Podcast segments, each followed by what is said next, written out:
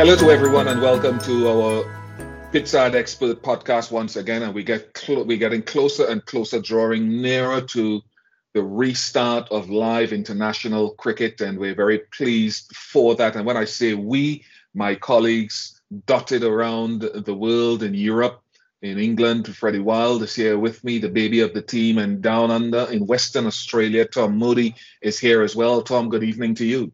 Yes, uh, good evening, and uh, certainly hi to Freddie in, in England. Um, all well here, thank you, and certainly looking forward to our discussion today. It's it's one that um, around fielding, a lot of people uh, are unsure on its real value. Uh, there's nothing better than seeing uh, a great fielder. Uh, they're entertaining as it is, but you know how much influence do they have in the contest, whether it be a 20 over game, a 50 over game, or a test match. Freddie, I'm looking forward to some good news. Give me some good news coming out of the UK. Yeah, well, it, it is good news. As you said, cricket is closer and closer to returning. England are naming a, a their 55 man squad that they named earlier in the summer has now shrunk to 30. Uh, the West Indies have been playing some inter squad games, and England are going to be playing one soon.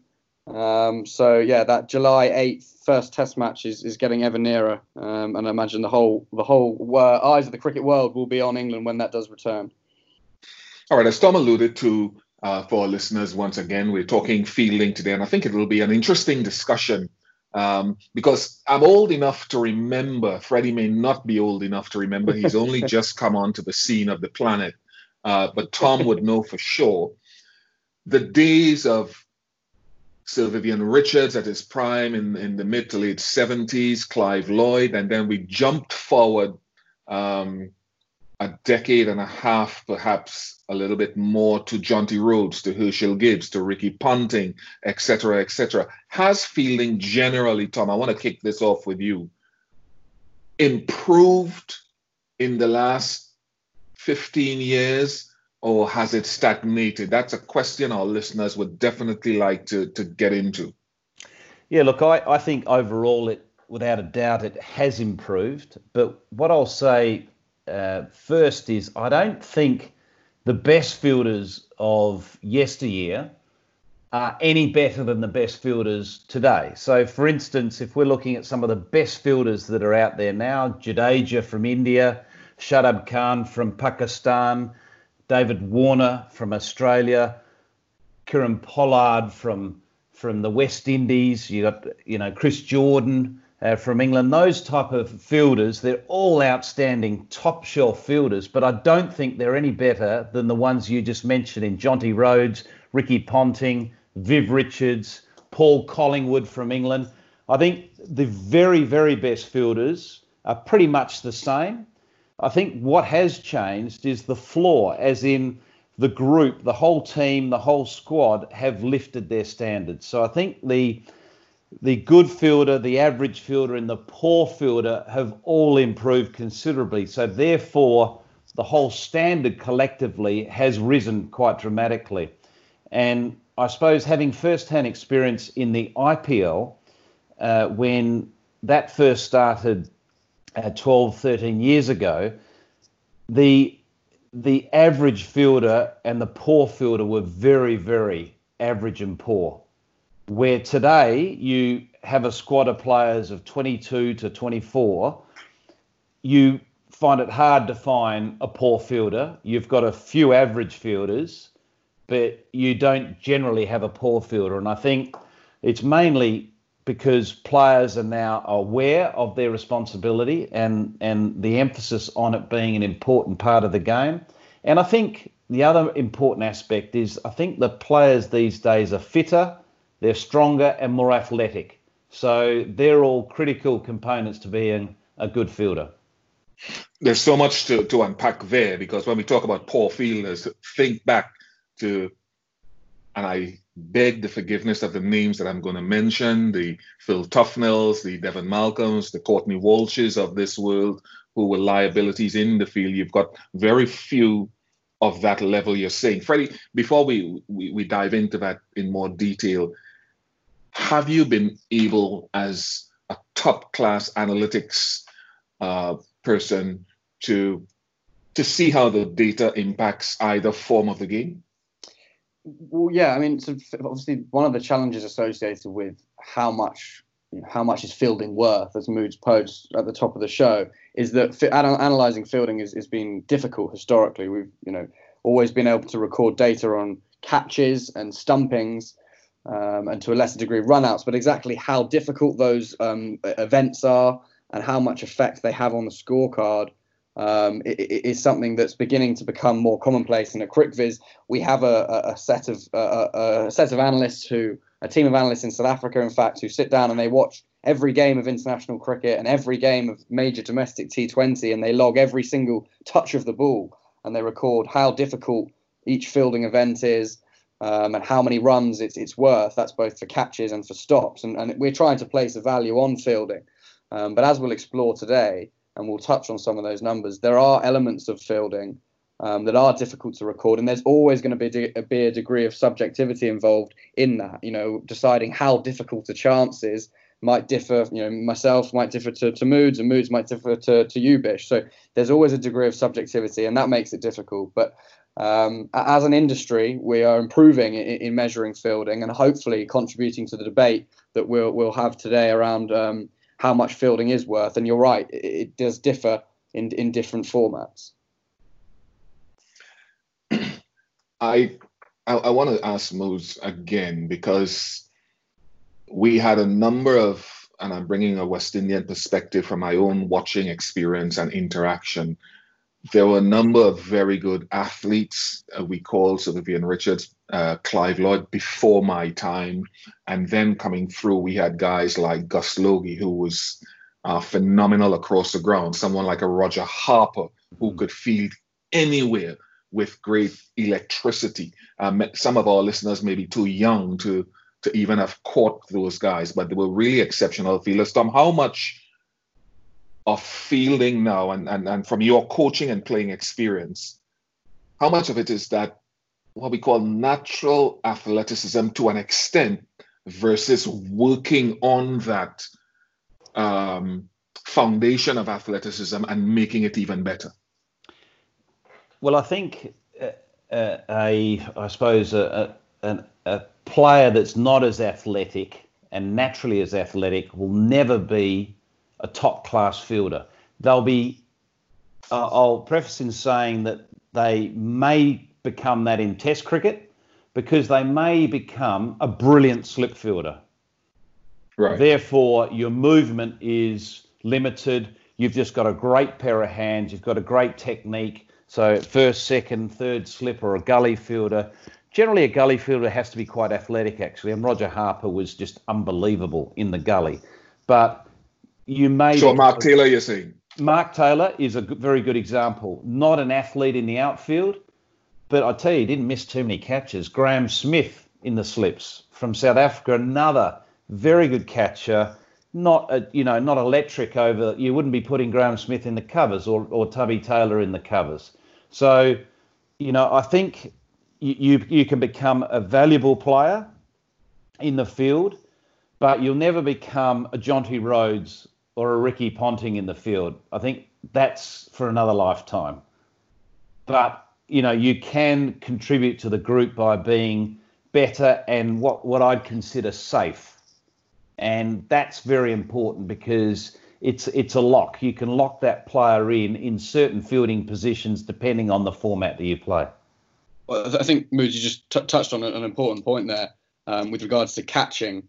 Um, and something just we need to sort of maybe distinguish quite early is, is the difference value of fielding in Test cricket or red ball cricket compared to white ball cricket. And for me, at least, and I think the numbers largely back this up in terms of which events have most impact on the scorecard. In red ball cricket, fielding really boils down to, to catching.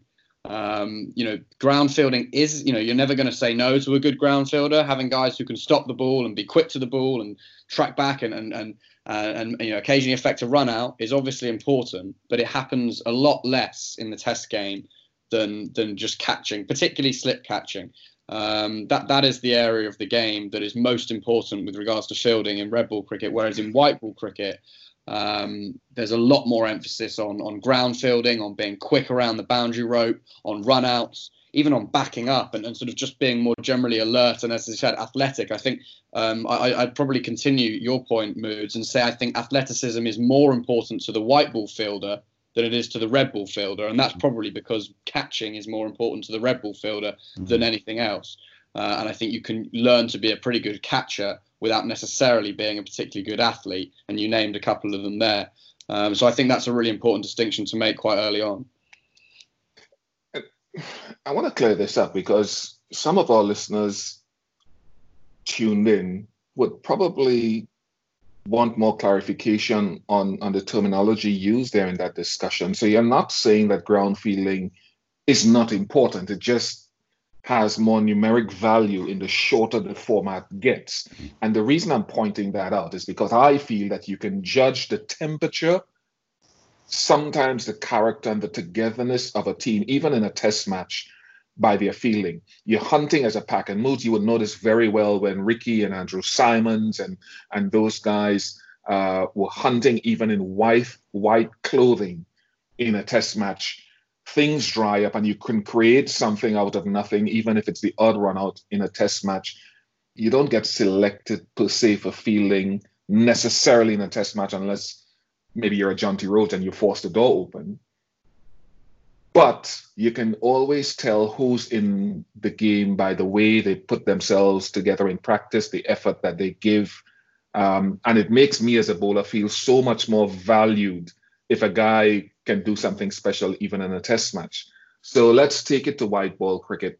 And Freddie, I want to jump back to you uh, uh, about those numbers and the challenge that you guys are having in making that more of a valuable statistic. Sure. Yeah, and and you know, as I said, we we have a, a, a set of guys who try and record every event and and try and prescribe a difficulty to it um, and a run value to it. And the idea is it's meant to basically grade you against an average fielder. So, for example, if you're, uh, I'll, I'll, give an example. One of the best fielders in Test cricket, according to our measure, is Steve Smith. He's worth plus 17 runs a game in the field. Oh, really? That, that's a big amount on average. Um, that's a bigger man. that makes him the best fielder in the world. After that point, we drop down to sort of more around 10, 12 runs for the for the next best fielders. Um, but on average, um, a, a, winning team saves 23 runs in the field in Test matches, according to our numbers, around eight runs in ODIs, and around five runs in T20s. So they're the numbers that we have. But I think, uh, and, and I think that makes it quite clear that it's quite a marginal gain. It's not insignificant fielding is not insignificant, but for me and, and from a data perspective, it is always se- a secondary skill, or, or in the case of an all rounder, a third skill um, to batting and bowling. And, and it comes back to that thing that you'll often hear coaches and, and captains say it's a one percenter. Um, but the margin being greater in tests, uh, I should say, is, is simply a result of the the margin of victory often being larger. So 23 runs, obviously, in the context of a test game, which are often won by 50, 60, 70 runs and, and more than that.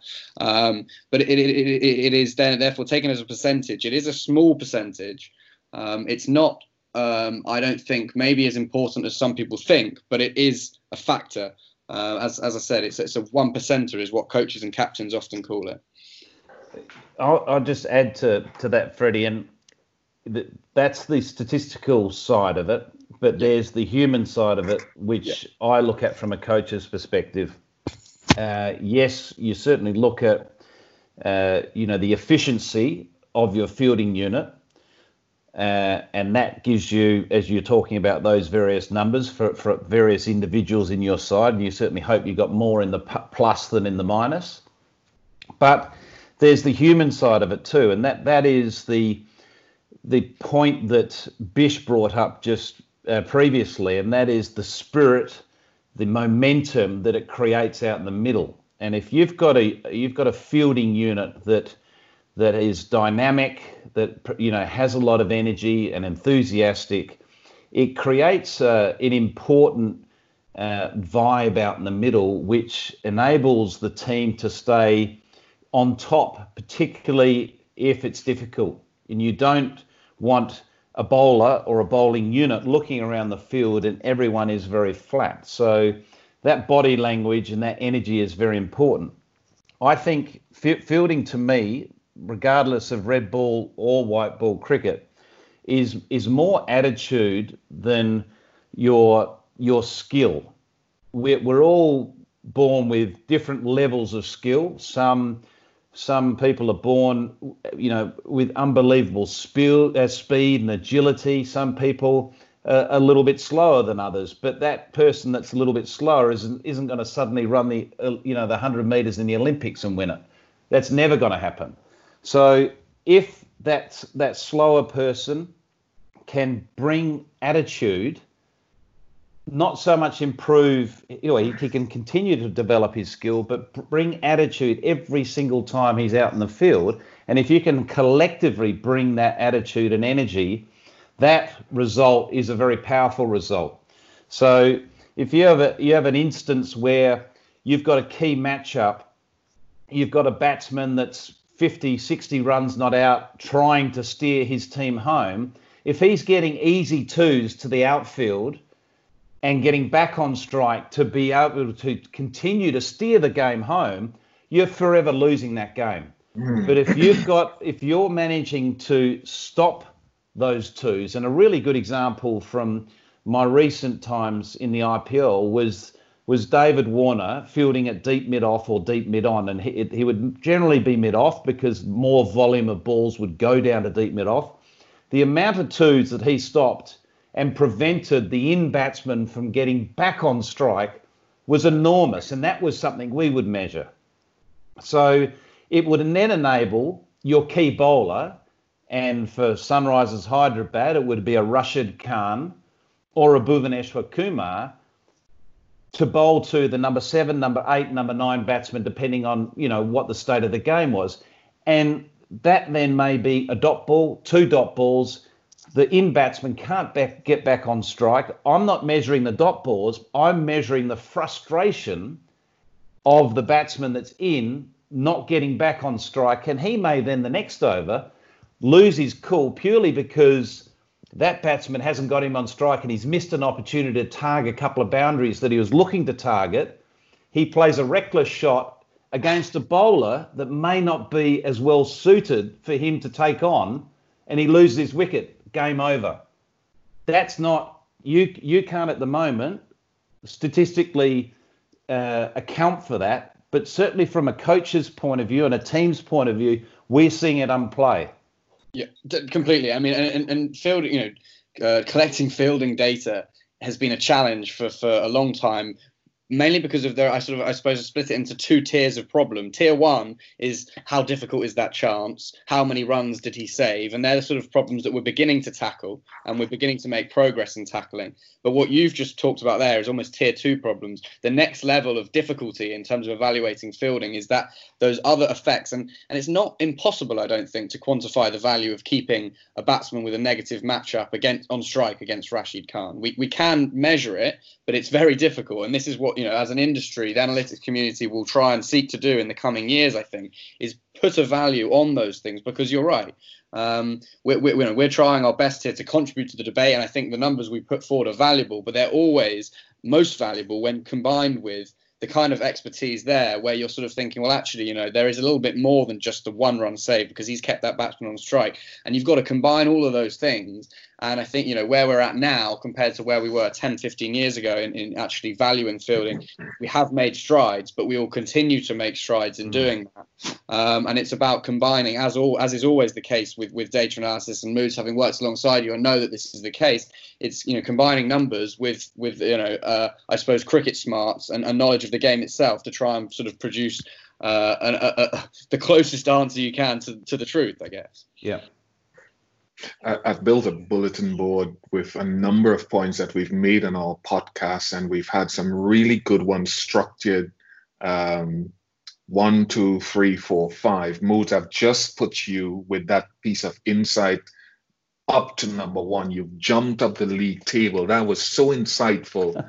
Um, it, it's fearful how insightful that was. I'm going to be a little bit contradictory, Freddie, and say that having listened to all of this so far, I think we're paying too little attention to, not that we're not paying attention to fielding in Test match cricket, maybe we're not valuing it as much.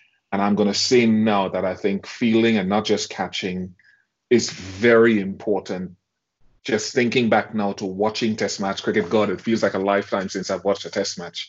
Um, to see an offside with a Rhodes at cover, a Herschelle Gibbs at backward point, um, maybe a another good fielder on the offside at, at mid off to try to pierce that ring for long sessions. I've played in teams where the standard becomes sloppy during a hard session when a Tom Moody say was settling in with the bat. And I've seen also the if impact. only if only this. Come on, don't underestimate yourself. Set, settling uh, in in the in the pavilion in the dressing room with pads off. Let, us think back to, to what Sri Lanka brought in the field, not only in one day yeah. cricket back in the day. We've always talked about previous New Zealand teams as punching above their weight, something they don't like to hear. But they brought an energy. Those one percenters maybe were a little bit more than one percent for a New Zealand team that didn't have the star players where they could maximize. So I'm going to say to our listeners, we probably need to value fielding, not just catching in Test match cricket. And the West Indies will try to prove that on England and Pakistan in the coming weeks. Um, just, just, just on that, Bish, before you move on to the next part of our discussion. Yeah. I, am 100% with you that, that, that Test cricket and the fielding around Test cricket is critical. But to me, the critical component, and I think Freddie has articulated this as well, is more the focused on the catching. Mm-hmm. But those experiences that you just touched on around watching Test cricket and it drifting and you know it, it being diabolical is mm. attitude. It's not fielding. Mm. That's attitude. So the, the, the the bullet or the rocket needs to be given to the playing group and the leaders within that playing group for allowing that attitude to slip. Right. In Test cricket or in any format, you can control your attitude. I can't I can't control a team and turn them all into a Jonty Rhodes. But what I can do is encourage and create a culture within a playing group that this is the attitude that we find and defines us mm. against allowing just because the conditions don't suit us or it's cold or because it's no wicket for 120 and we're frustrated. We've had an uh, you know we've had a couple of decisions not go our way. They're out of your control. What you can control is the attitude you bring every single ball in that contest. Right. Okay. So not to belabor this for too much longer, just 30 more seconds, Freddie. I can see you looking up into the sky, and whenever I can see you looking up into the sky, I know that the brain mechanism is working overtime. Um, we always had a saying when we played, and I know various other teams have taken up the mantle afterwards. It's flat in Dubai. The slips don't come into play as much as they would maybe at, at the Oval or at Perth. Um, and we always used to say when a partnership will come, guys, we're not taking our eyes off the bowling. So I get your attitude factor. The wicketkeeper was always the the cheerleader trying to spur everyone on let's try to get a run out here. That was one of the things that we tried to emphasize on quite a few. Let's look for a run out. We can get one of these run out. The ball stops swinging, the pitch has gone flat. So we're not focusing, we're not taking our eye off catching, but we're also looking for other avenues to get that. And I'm talking about test match cricket. So I understand your attitude, but that attitude would then lend itself into a dynamic piece of fielding which can change the course and the momentum of an innings. And uh, having had that long spill of vitriol, I just want to go to the next topic. There was an interesting scenario this year. I know you two would love this. How much of fielding, Mr. Moody, you brought this up in one of our pre-talks during our early podcast where you said fielding sometimes influences a selection at an auction. I don't know if I got that right on. You did not bring it into the podcast. This is for the both of you. Chennai Super Kings was one of the oldest teams in last year's IPL and they got to the final. So, talk to me a little bit about the value of fielding versus the other components and how that impacts an auction price of a player um, when you're choosing them in the auction. Sure. I mean, it's, it's a fascinating question, um, and and you know the example of Chennai, you know, it's probably the most extreme example of a side preparing a, a, an older group of players um, and maybe compromising slightly on their fielding. Um, my my view of it generally is that most of the time the differences between players are made up in their batting and their bowling. Often, it's very rare you are faced with a decision where where they're so close that fielding makes the difference. Occasionally, it does, and I think there are some fielders who are so brilliant that it's worth considering. And off the top of my head, the likes of Jadeja, uh, the likes of Chris Jordan is one of the very best by all measures. Um, Hardik Pandya is another superb fielder. Uh, Steve Smith as well is, is a fantastic fielder. David Warner, Jonny Bairstow, these guys who are, are, are amongst the world's best. There, for them, I think fielding can be a decisive factor um, when when discussing you know between two players. But most of the time, I think the level of fielding is a lot more. You know, most fielders are very closely bunched together. I think. Um, as Mood said earlier, made the excellent point that I think the floor has been raised, and as a result, everyone now has a sort of basic level of fielding. There are a few who maybe slip by the wayside. Off the top of my head, someone like Yuzvendra Chahal is still quite a weak fielder. Sunil Narine, Chris Gayle, and that's partly because of age. But these guys who are they are liabilities in the field, and you've got to try and hide them. But most players have a base level of fielding now, and for me, it's rare that fielding will be a decisive factor. Um, for mm. me, it's a one percenter and batting and bowling remain the fundamental and most important aspects when considering quality. Um, and particularly, and this is something we might go on to, in T20 cricket, you can hide one or two weaker fielders. Uh, you need to have good boundary riders and, and, a number of good fielders, but the ability to hide one or two fielders means, for example, Sunil Narine, I just brought him up, and Chris Gayle. I would never ever not sign them because they're fielding, and I think I'd, I'd like to think you'd both agree with me, given how good they are at their primary skill of batting and bowling. It's always an added bonus and never more for me. Yeah, it's it's a very interesting um, topic this, and just to clarify my point that uh, that, that I'd made uh, earlier on when we first started these podcasts, um, I was referring to the the decision over player A against player B if they're very similar with their bowling skill or their batting skill. The obvious tipping balance would be one, character, and two, capability in the field. And character, you can put in the character is is leadership. Their their capability to to be a leader, and I'm not talking about being a captain, but just a, a, a person that I'm going to use this word again that brings an attitude to the playing group, which is part of leadership. So he he he gives your your team environment some richness. Um, so there's there's no way that I wouldn't be picking Sunil Narine because he's not, you know, in the same ballpark as some of the best fielders in the world. Because Narine's ability with the ball and the bat are, are just clearly are standout skills uh, and and match winning skills. So you accommodate that. The Chennai Super Kings uh, situation is a very interesting one, and again, I'm going to use the, the word that I have been using throughout this podcast, in that, yes, they had an old team, but with age came wisdom. And with age came pride. And with age came sort of a, an attitude of professionalism. And again, you know, a Shane Watson may not move like a Shane Watson 10 years ago, but Shane Watson at Chennai Super King has a huge amount of pride and brought attitude to the field. He wasn't a liability by dragging everyone else down. Uh, Imran Tahir, a Chennai Super King spinner, he may not be, you know, the fastest that, that he that he has been in his career and the most skillful in the in the um, in the in the field, but he brought an amazing attitude and energy and enthusiasm to the group.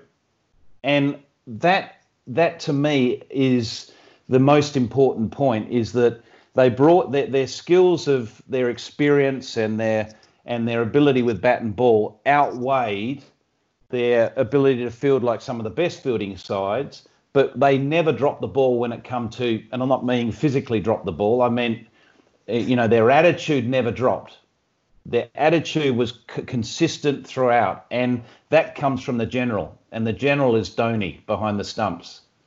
You know, so every one of those individuals in that Chennai Super Kings team would be bringing 100% to the table. just, just just one, one other point as well around them, um, and we spoke about it earlier with Test cricket and catching being particularly important. Even in as the formats do get shorter, uh, ground fielding I think becomes more important, but catching remains particularly important in all formats. The ability to take those catches matters. And whilst Chennai were older and slightly slower across the ground, there was a great quote from Dhoni before the playoff in 2018 when they uh, won it um, when he said, I know my fielders are never going to save me one or two or three runs in ground fielding, but if they take their catches, I'm happy.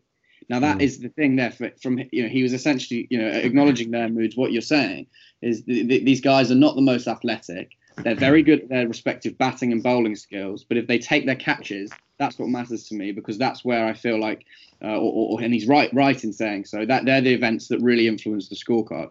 Um, the, the, the, the, marginal gains, the small ones or twos here or there, are, are, saved with ground fielding. And I think that Chennai side um, and Fleming and Dhoni backed their batting and their bowling, their primary skills, to make up the difference um, that, that, that may be lost from occasional examples of, of sides who have um, or where fielding has made a difference, I suppose. And it is one of the things you touched on. And one one side that springs to mind in recent times, at least, or it's fielding has seemed to make a difference, or has certainly improved, um, was was Pakistan after the 2016 World T20. They obviously went on a on a very good run. They won 29 of 33 matches between the end of the 2016 World Cup and 2018, and they were unfortunate that there wasn't a World Cup in that period.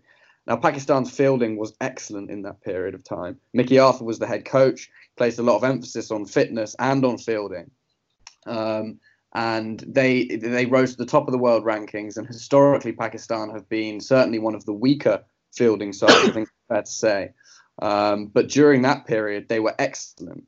Uh, and I guess it comes back to the question of whether were they a good fielding side because they were playing good cricket, or were they playing good cricket because they're a good fielding side? And you know, it's a bit of chicken and egg there, yeah. um, because I think sometimes it can be, you know, the team starts to, you know, if you're a good bowling side and you're giving catching opportunities, it's more likely you're going to take catches, and and therefore, um, you know, the, the, sort of influence of fielding feels greater, perhaps. So it is hard, and I think it goes back to what Mood said about you know it being an attitude, and, and it is hard to identify whether the, the fielding improvement comes first or the the good cricket influences them or makes them look mm. like they're fielding better. That's a very difficult one to sort of quite wow. navigate your way around. But fielding Excellent. was definitely was definitely a good thing, uh, or definitely a thing that clearly improved during that era. Um, and one of the reasons for that, I think, uh, Moods, you'll, you'll have known this having coached there, is, the PSL. And we've seen a similar thing happen in the IPL um, too. And Moods, maybe explain how you think that the PSL was, was key in that. Oh, there's there's no question that the PSL's had a magnificent influence on a number of aspects of the game for Pakistan. Uh, we've seen a lot of a discovery of talent, for one, but with regards to fielding, what's happened is you've had suddenly the spotlight put on it because you've got a tournament that's a, that, that's that's seen outside of Pakistan where players are suddenly exposed if they are not up to the standard that is expected for a franchise tournament. So the influences there have been not only the senior Pakistan players, but more importantly, I think the influence has been is the overseas players that come in and, and have brought a, a level of professionalism, a level of skill, and a level of attitude that a lot of Pakistan cricketers would have never have seen before, along with overseas coaches that also have the same sort of standards of expectations that they've never seen before. So suddenly there's nowhere to hide. It's not a case of, oh, we're just a poor fielding side, but wow, we've got a great bowling attack and we've got some really good batsmen. That's now that's now gone by the wayside with Pakistan cricket. We've seen historically Pakistan lose a lot of games because of their lackluster approach in the field. We see a very different Pakistan side now, and I think that is mainly to do with that PSL and the exposure that they've had. Uh, just another important point as well. I think um, Moods is something we spoke about before we, we came on air today. Um, I think fielding and the importance of it has um, is partly also related to the style of play and also the venues you're playing at. So mm. Um, in Pakistan's instance, in that period of time, they were a side who liked to restrict teams to small totals or middling totals and chase them down. They were sort of bowling heavy. The games were quite low scoring. And in those games, the margins are finer. And I think the influence of fielding can be felt more greatly. As the games become more high scoring, the chance for fielding to influence it becomes slightly less so. And actually, it's, you know, that's more when you know, batting and the ability to just clear the ropes. You know, Chris Gayle, for example, his weak fielding becomes less of a problem because we know that he can, you know, he can hit six or seven sixes in a game and propel a side to chase 200. Um, so the, the, the, the, style of game uh, is important and also the venue. Pakistan were playing quite a lot of their games in the UAE um, on big outfields, and that's where, again, speed across the ground uh, and, and sort of getting to those balls and turning twos into ones uh, becomes particularly important. And it's actually something that, with that Chennai side we spoke about, the style of cricket they played again was not dissimilar to that Pakistan team in that it was quite low scoring, quite scrappy, and then their home venue at Chepauk had a, a slow pitch, so that you know the, the pace on the ball was never that much. You know, the ball was never sort of skidding and pinging off the outfield. That those older players were able to make up the ground because the you know the nature of cricket I think was just slower. Um, and so home venue is important. Moods. I don't know with you know at Sunrisers you've had um, Bairstow and Warner tracking around those quite large square boundaries at times. I imagine that's something that gives you an extra value over maybe on a on a slightly smaller venue or on a slower outfield, for example. Yeah, well, it's a, it's a good point you make, and and the simple fact is is that your fielding style changes from venue to venue according to the size of the of the ground, the dimensions of the ground, and also the way the pitch plays. So the, the point you made about uh, the Chennai Super Kings, yes, on a slow turning wicket, it's very hard for a batting side to be able to put the field under pressure because you're finding it very difficult to get off strike because you're not being able to get any pace on the ball.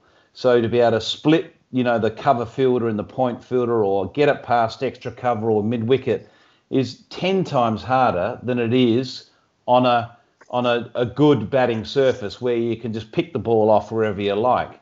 So the, the other the other component to it is that you may position your key fielders in different fielding positions according to those venues and according to the the pitch because the hot spot is not always the hot spot uh, where the high traffic goes and you, there's no point having your key fielders in hot spots on on certain surfaces where the ball is it's it's very difficult for the batsman to find the boundary, or hit the ball out there. You're much better off having them in those strategic positions, and that's where people like Freddie and and your fielding coach are really important because when you go to a new venue, they're the things that they'll highlight and say, look, you know, look, it's incredible the amount of runs that are scored through here and the amount of twos that are scored in this corridor.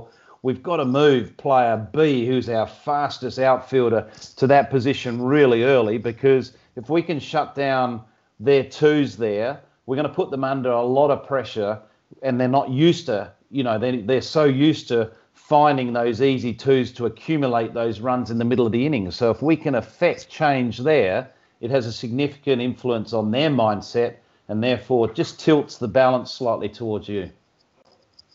I think a good example of that, and, and it's just one example, and I can't remember the specifics of it, Muta. I, am hoping that you remember.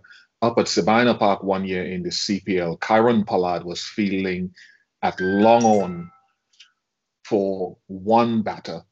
And as soon as the other batter came on, he moved over to a deep mid wicket position specifically, and within the space of hmm. an over and a half or two overs, took the catch in that hot spot. And it's transformed captaincy as well.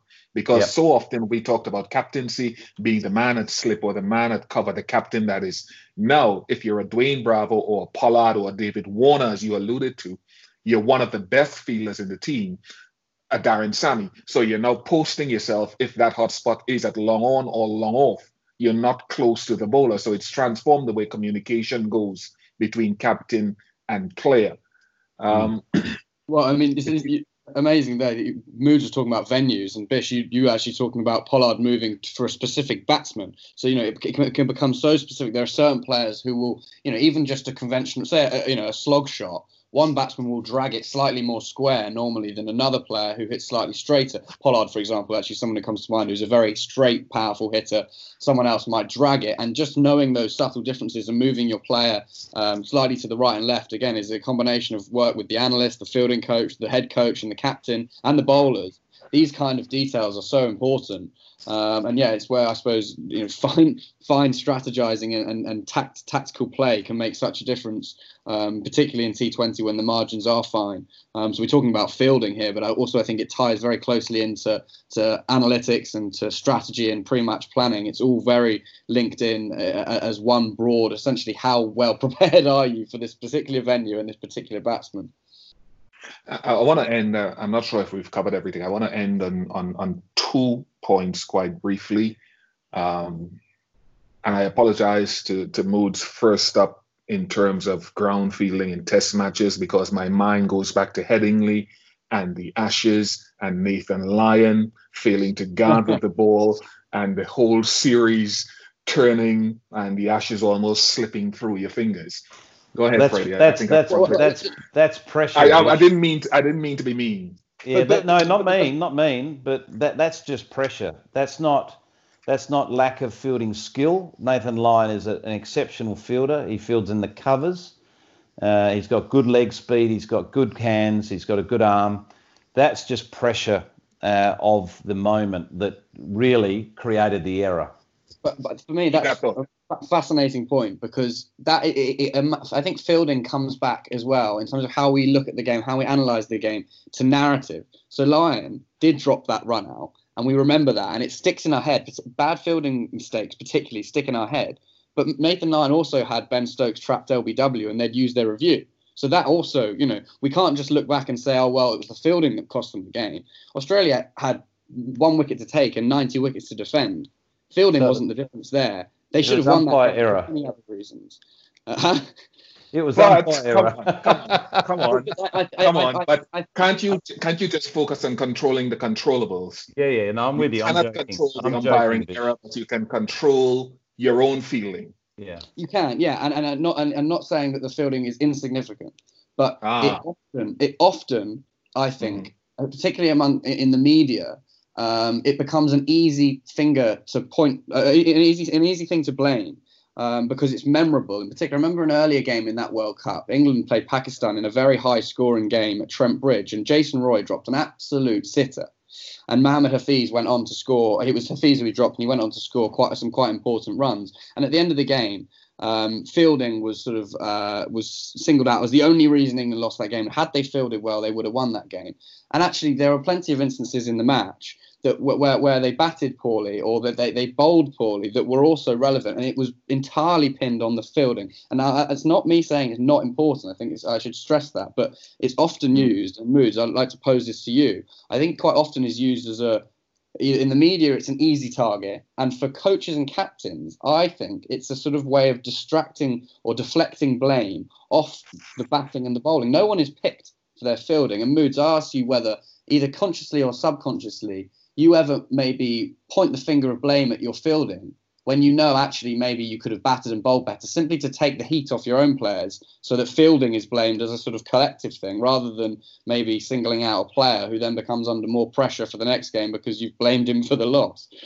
Yeah, no, it's a, it's a very good point, and I think there's certain circumstances that subconsciously a captain or a coach may just sort of naturally steer towards the collective blame, which is your, your fielding unit. It was sloppy. We missed a few chances.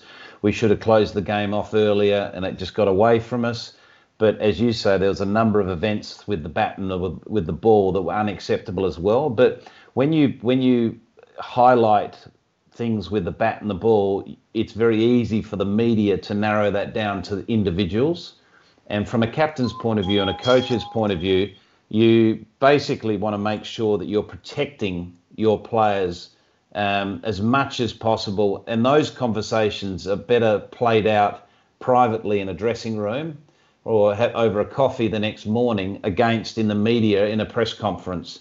The last thing you want is a player in mid tournament reading the paper and hearing the criticism from the captain, the coach, that it was a reckless bowling performance or a batting performance uh, because that, that, that does jolt confidence. And what you're doing and wanting to do is preserve confidence from an individual perspective, but also collectively. It's important that that group remains very confident on the surface against on a on an individual point of view you can have those private conversations to just to make sure that you're looking after that player Sunil Narine has gotten better as a fielder. Um, we used to bemoan the fact that he was such a poor fielder in the early days. He's definitely worked and gotten better on that. Chris Gayle, there's nothing you can do about a 30 year old body that looked as though it was 45. So there are physical limitations there. So our listeners will be tuning in and they'll be saying, Tom, uh, Freddie, how can I improve as a fielder? How can Ian Bishop, at six foot five and a half inches, long limbs, what can I do to be? Because it's the one area of the game that you can almost do on your own. You can throw a ball into the air, you can catch, you can throw at a stump. You don't need anyone else. So, really, would I be fair in saying we can have no excuse to be a poor fielder, knowing what we know in the modern game, and and what sort of data can I aim for? So that, that it's a two-part question that I want to end on. What to do, how to improve, and what is the data saying and what I should aim for. Well, I think uh, looking from an improvement point of view, you need to ask the question of yourself, are you in the best physical condition that you can be in? And if you say yes to that, okay, that's part of your improvement. Secondly, are you concentrating on practicing the skills that are relevant to you as a fielder? So making sure that where you tend to occupy uh, positions in the field, whether that be in Test cricket, first class cricket, or whether that be in white ball cricket, you're you're training specifically for that because that is more relevant. There's no point wasting time in other areas. And finally, I think the most important thing is is the attitude. Are you are you switched on and focusing and wanting to have an impact every single ball? And if you're doing those three things, I think that's you, all you could ask of yourself. That's all a team could ask of you. That's all a coaching staff and a support and supporters could ask of you. Tie this in, Freddie, for me in, into your answer now. And I know Professor Wilde has been at work. I saw you pick up your pen and I saw you scratch your chin tie this in for me. Moods' point that with Nathan Lyon, it, for example, not picking on him, it was partly a temperamental mishap. How much of that can you work into preparation of your fielders um, in order to, to, to have the good ones? a couple of things. Firstly, in terms of the data and, and, and what areas of fielding should you work on um, as a player? I think most importantly, uh, it, well, catching is just number one, and runouts are number two because things that affect wickets are most valuable from a statistical standpoint. They're the, they're the events that really change a game. Um, ground fielding, and stops here and there are useful, but you can hide fielders to a degree in T20. Um, and, and, I think you can therefore, if you are slightly weaker as a ground fielder, you can tuck someone away. For me, catching and runouts um, therefore come first. Thank you very much, Tom. Thank you very much, Freddie, and, and to our young listeners. Uh, there are too many experiences out there. I'm going to say that we need to raise the bar on the significance of fielding um, in all forms of the game because it's one of the areas that really stand out. Excellent catches, diving stops, magnificent runouts. So that's another thing to aim for. I think we that was very exciting, gentlemen. Thank you very much, Tom. Again, thank you very much, Freddie. And Freddie, we can listen to this podcast and find it and rate it where? Uh, Spotify, iTunes, Podbean, Pocket Casts, all the, the normal platforms. Um, and please do uh, listen. And if you enjoy the show, give us a, a kind review and a five star rating. That would be very nice. Final word is always yours, Freddie. Thank you very much. Thanks for listening.